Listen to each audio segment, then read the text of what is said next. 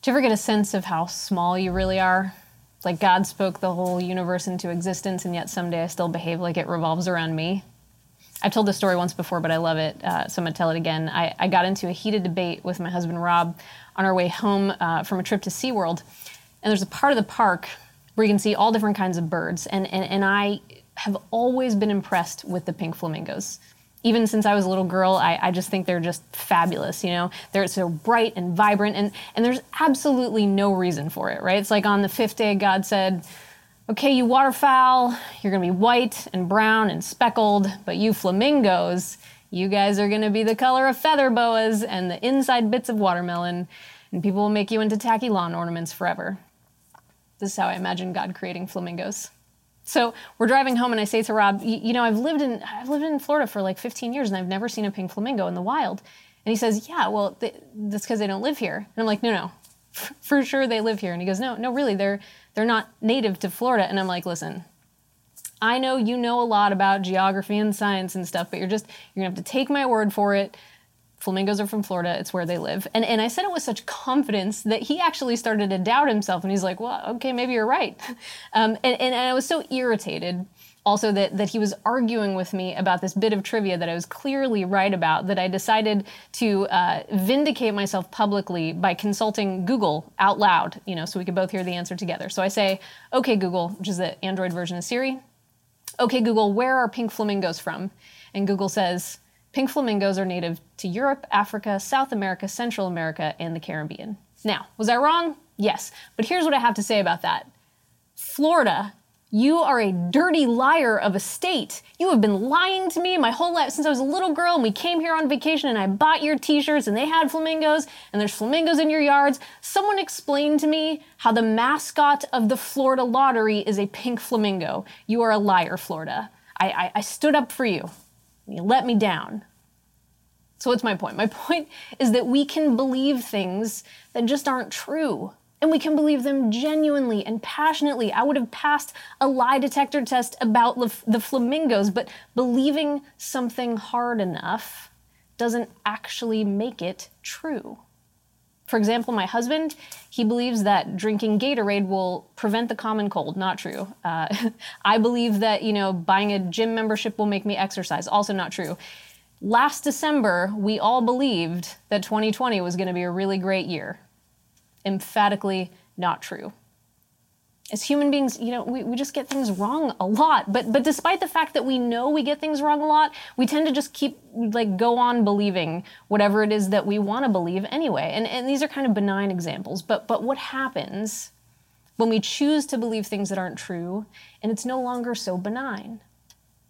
In his book, A Theory of Cognitive Dissonance, Leon Festinger writes, People seek an internal consistency of beliefs. So, when faced with two competing belief systems, we resolve it by rejecting one system and clinging to the other. In other words, when we, when we are faced with two different facts, competing facts, people will just pick the fact that they like better and cling really, really hard to it, no, no matter how much evidence comes up to the contrary. No matter how much evidence uh, there is against what we believe, we will just stick to what we picked because our brains can't exist, you know, in this in this state of competing beliefs. People do this all the time. You know, it's it's how tobacco companies were able to convince people for decades that that smoking doesn't cause cancer. It's how abusers rationalize that they really love the people that they're abusing. It's how all of us, you know, have a tendency to, to think that anyone who disagrees with us politically must be uninformed or bought into some kind of propaganda. It's, it's pride. You know, we, we assume that we know best, and even clear evidence to the contrary doesn't always sway our opinion. That's pride. Now, the Bible tells us that, that we don't even know what's going to happen tomorrow, right? We are dust, but, but we ignore that and, and we go on acting like disease experts and political experts and, and, and experts on Florida waterfowl. And, and, and I think for the most part, we don't think that this causes any harm, but Scripture, especially the Psalms and the Proverbs, have a great deal to say about the real harm that is caused by this kind of pride. And that's what we're going to talk about today. We're continuing in our series, Then Sings My Soul, where we look to the poetry and the wisdom of the Psalms. And we're going to be looking today at Psalm 19. So if you have your Bibles, you can open them up and let's take a look together.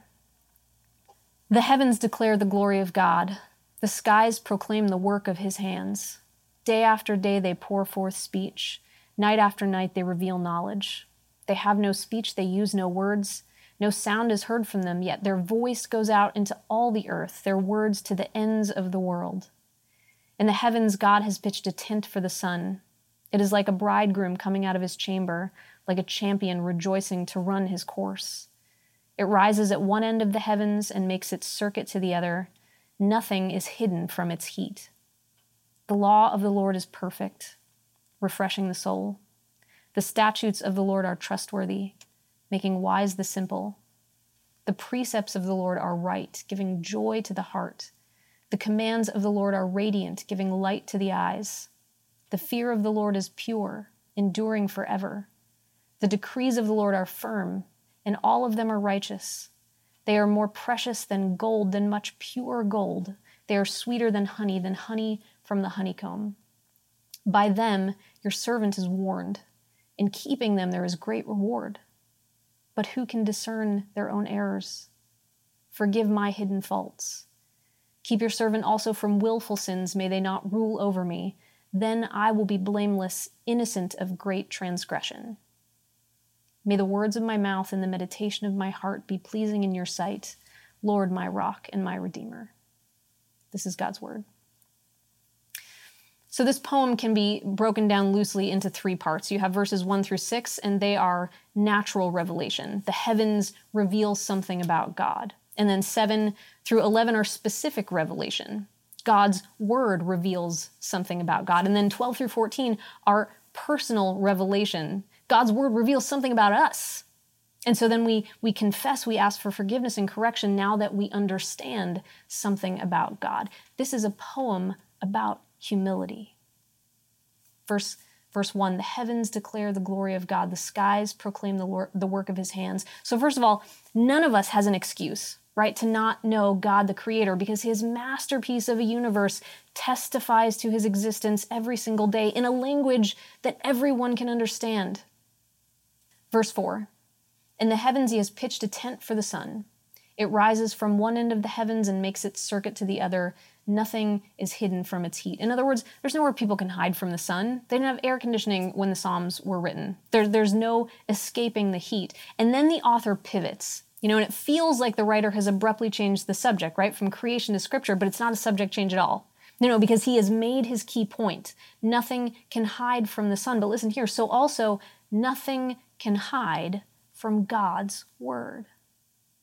C.S. Lewis writes, as he felt the sun, perhaps in the desert, searching him out in every nook of shade where he attempted to hide from it, so he feels the law searching out all the hiding places of his soul. Everything in us, every thought, every attitude, every belief, every grudge, every prejudice is exposed by the word of God. It is living and active. It, it, penetrates to bone and marrow. There's, there's no shade that we can sneak under where the Word of God won't expose the sin inside of us. If we look into it, and, and more importantly, if we let it look into us, we will, not we might, we will find things in our hearts that must change. And the question is will we let them? Will we let them? Do we want to be corrected? You know, we, we like to pick on the Pharisees in church, but, but the reality is that they they loved God's law. They memorized it, they, they practiced it, they taught it to other people. Their problem was their pride. They, they thought they didn't have anything more to learn. And, and they longed for the arrival of Messiah. They really did. They, they longed for it, but they had a very narrow view of what his arrival would look like. Not a carpenter, not a Nazarite. They, they, they, they, they wanted the kingdom of God to come by force, not by grace, but by military victory. And they were ready. They were ready if the governor pressed them to do something that broke even one of their laws, they would drop to their knees and bare their neck. They would rather have their throat cut than to break the law of their God. They, they, they would die for the law.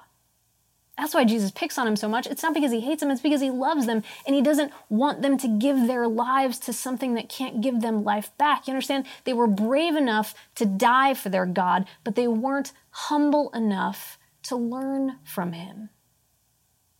Are we humble enough to learn? And what are the things that you would bare your neck for? Would you bare your neck for a political party? Would you bare your neck for your money? Would you bare your neck just to be right and win an argument, even if it costs you a friend? What are the, what are the things that we would bare our neck for? And is it possible that there's more for us to learn? We've been talking a lot about racial injustice and how it has wounded the black image bearers of Christ in our nation. And, and I find myself in conversations with other white people for, for various reasons, don't feel like they have a part to play in, in, in, in the fight for racial justice because they don't feel like they've done anything wrong. And if that's you, listen, I don't want to lose you right now, so please hear me. I am not calling you a racist just because you're white, but I do, I want to ask you are you willing to learn more? Just to learn. Because for the sake of my own conscience, I cannot preach the Bible hypothetically. You know, I think I think we're a lot more comfortable hearing the word of God preached when when the injustice that God hates is a hypothetical injustice, when it's when it's a, a, a generic one that affects everybody equally. But but the injustice that God hates has never been hypothetical. It's always been specific. It was specific to the people who were oppressed when the Psalms were written and it's specific to the people who are oppressed today. Because the bible it's it's it's not information it's not even inspiration it is revelation. It reveals something about god and what he wants from us and and not some kind of generic ethereal version of it. When when god says in humility value others above yourselves he means others who are black too when he says he mocks proud mockers but shows favor to the humble and oppressed the oppressed right now are our black neighbors. When he says, the way of fools seems right to them, but the wise listen to advice. The fools are people who don't allow new information to season their opinions. Why don't we? New information should change us. I went to Catholic school up until the fifth grade, and, and every year on Good Friday, uh, we would walk through the Stations of the Cross. 14 sculptures in our Catholic cathedral, which depicted the interactions of Jesus on the day of his crucifixion. And the sixth station was Veronica's veil. Veronica was a woman who was watching Jesus carry his cross to Golgotha and moved with compassion. She, she wipes his face with her veil, uh, the blood and sweat off of his face. And then the the the station depicts how the the the veil retained the image of Jesus' face. It was impressed upon it forever. Now, despite Catholic school, I didn't actually become a Christian until just before college. And so when I got to college, uh, my freshman year, I took a New Testament survey class. And so, of course, over the uh, over the semester, we read through the entire New Testament. And when we got to the Gospels, I had read through uh, Matthew and Mark, and, and, I didn't find Veronica in there. And so I thought, well, you know, maybe it's in Luke. That's the long one. So I read through Luke, still no Veronica. And I think, well, you know, probably it's in John because he's the weird one, right? You have like the synoptics, Matthew, Mark, and Luke, and then you have John off doing his own thing. So, so I'm reading, and and up to the very last verse in the Gospel of John, I'm expecting Veronica to show up in it, but she doesn't. She's not there. She just she's not there and I was shocked. You know, first Florida lied to me and then Catholic school. Is there anything true in my life? Now, I'm not going to argue with the Pope or the Apocrypha, but but she's not in the canonical Bible. Now, if I'd finished the Gospels and I didn't find Veronica in them, what would you think of me if I'd gone to my professor and said, "Well, you know what? Gospels are wrong. Veronica is, is real. Everyone knows about Veronica. I can show you there's statues of her in our church. Photographers, they pray to her to take good pictures. True story. She is the patron saint of photography. Veronica was real. The, the, the Gospels are wrong. Now, I imagine you'd think I was pretty foolish if I went on believing in Veronica, even after the Bible itself told me otherwise, because new information should change us. But in church, you know, we behave like new information is like some kind of parasite looking to infect us. Why do we do that? Now, now, should we subject new information to the scrutiny of God's word? Absolutely, we should. Ephesians 4 tells us not to be blown here and there by every wind of teaching. But then Ephesians 4 also follows that up with verse 18 Don't be separated from the life of God because of the ignorance in us due to the darkening of our hearts. We should absolutely subject new information to the scrutiny of the Word of God, but then if it is true, if it's in line with what he tells us, then we should let that information change us, or else we choose to live in ignorance, in the darkness of our hearts. We should let new information change us. We do with science, right? You know, we, we discovered the world wasn't flat and we went ahead and changed the maps, right? We, we, we didn't leave them the same. We, we let it change us. Well, some of us anyway. I, I understand there's a podcast out there for flat earthers. When we discovered the microbiome, we, we, we changed how we ate. We took probiotics. We stopped overprescribing antibiotics for everything. We, we changed our behavior. New information should change us. New information about racial injustice should change how we live, especially, especially when the information is not actually new. It's just new to us. But it's not, it's not really new at all. Certainly not to people who are not white. And if you're hesitant to go with me on this, I, I, I want to offer you this encouragement. Listen, I am still very much on the curve here myself. I don't. I, am not trying to act like some kind of you know authority on racial injustice. I am far too white for that, for starters. But also, I'm I'm just learning. I'm I've so much to learn, and I want to learn. So I'm not saying this from a place of judgment. I'm saying this because I'm lucky to have some really good people in my life who were brave enough and kind enough to tell me when I'd hurt them. And I, I, maybe just want to save you the pain of hurting the people that you love too. So I'm not saying this out of judgment. I'm, I'm saying it in the hope that I can spare you that. And again, I'm not labeling anybody. Okay, I have friends who who love Jesus and and they're smarter than I am and and they would say, "Listen, I have friends of color, I have family of color. I don't feel ill will toward black people. I don't I don't need to read White Fragility or Stamp from the Beginning or or join a Be the Bridge group at Summit because I you know, I'm good here. And uh, please hear me. I'm not saying that any of that is false, but my petition to you is this. Do it anyway. Do it anyway have the talks, read the books, because when I began my learning journey, I thought I would just be confirmed to my shame. I thought I would just be confirmed in how racist I wasn't. My goodness, did I have a lot to learn. And I still do. Are we humble enough to learn? Because even if you even if you think you didn't break it, we all all of us have a part to play in fixing it. Let me put it to you theologically. Adam and Eve brought sin into the world by eating the forbidden fruit, right? Now, you and I, we didn't take that bite. But does that then mean that we don't have a part to play in fighting the sin that came with it? Even if you think you're good, do it anyway. Do the work anyway, because we all have some area of our life where we believe there's nothing left for us to learn. And so the only voices that we trust are the ones that sound like ours. The trouble is, then we're always just talking to ourselves without dialogue, without learning, without the humility to admit there may be more to learn. The world might still be flat, and leeches might be a great cure for fevers, and I might still believe that flamingos are native to Florida.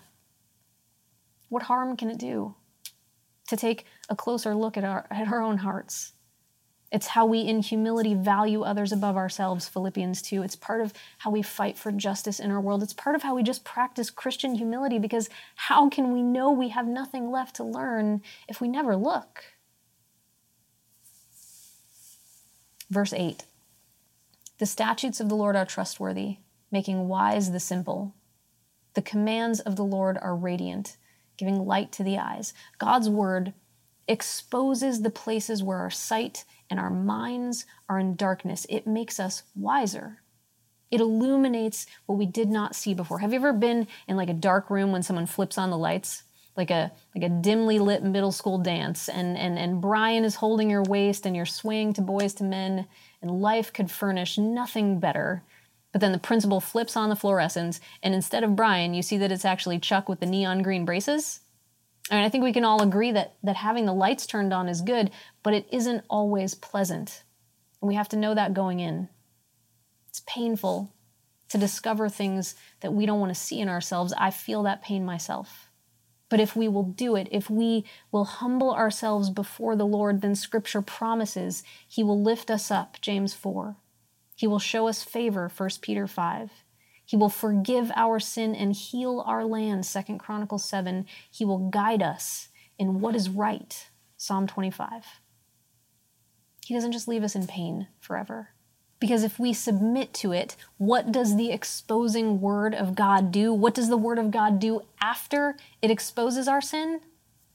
Psalm 19 says, verse 7 it refreshes the soul, it makes wise the simple, it gives joy to the heart, it gives light to the eyes, and it endures forever. If you've ever jumped into a cold lake on a hot day, you know the feeling. There's there's a painful shock at first, but then you adjust and it becomes gloriously refreshing.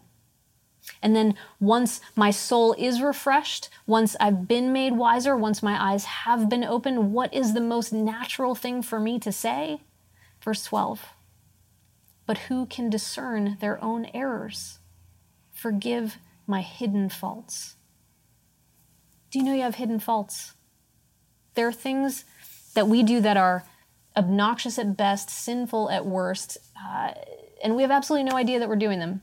There are things that we do that are obnoxious at best, that are sinful at worst, that our spouses have pointed out with great regularity, and we still have no idea that we're doing them. Do you know you have hidden faults? Maybe you're not complicit in racial injustice. Maybe you're just lustful, and being cooped up in your house isn't helping. Do you want to be corrected? Maybe you're controlling, even if you don't mean to be. Do you want to be corrected? Maybe you always play the victim in a conflict, even when you're not. Do you want to be corrected? Maybe you're just like a real last word guy, you know, prowling the comment section of Facebook looking for a fight. Do you want to be corrected? Are you happy to just go along as you always have, even if it pushes the people away that God has given you to love. Why?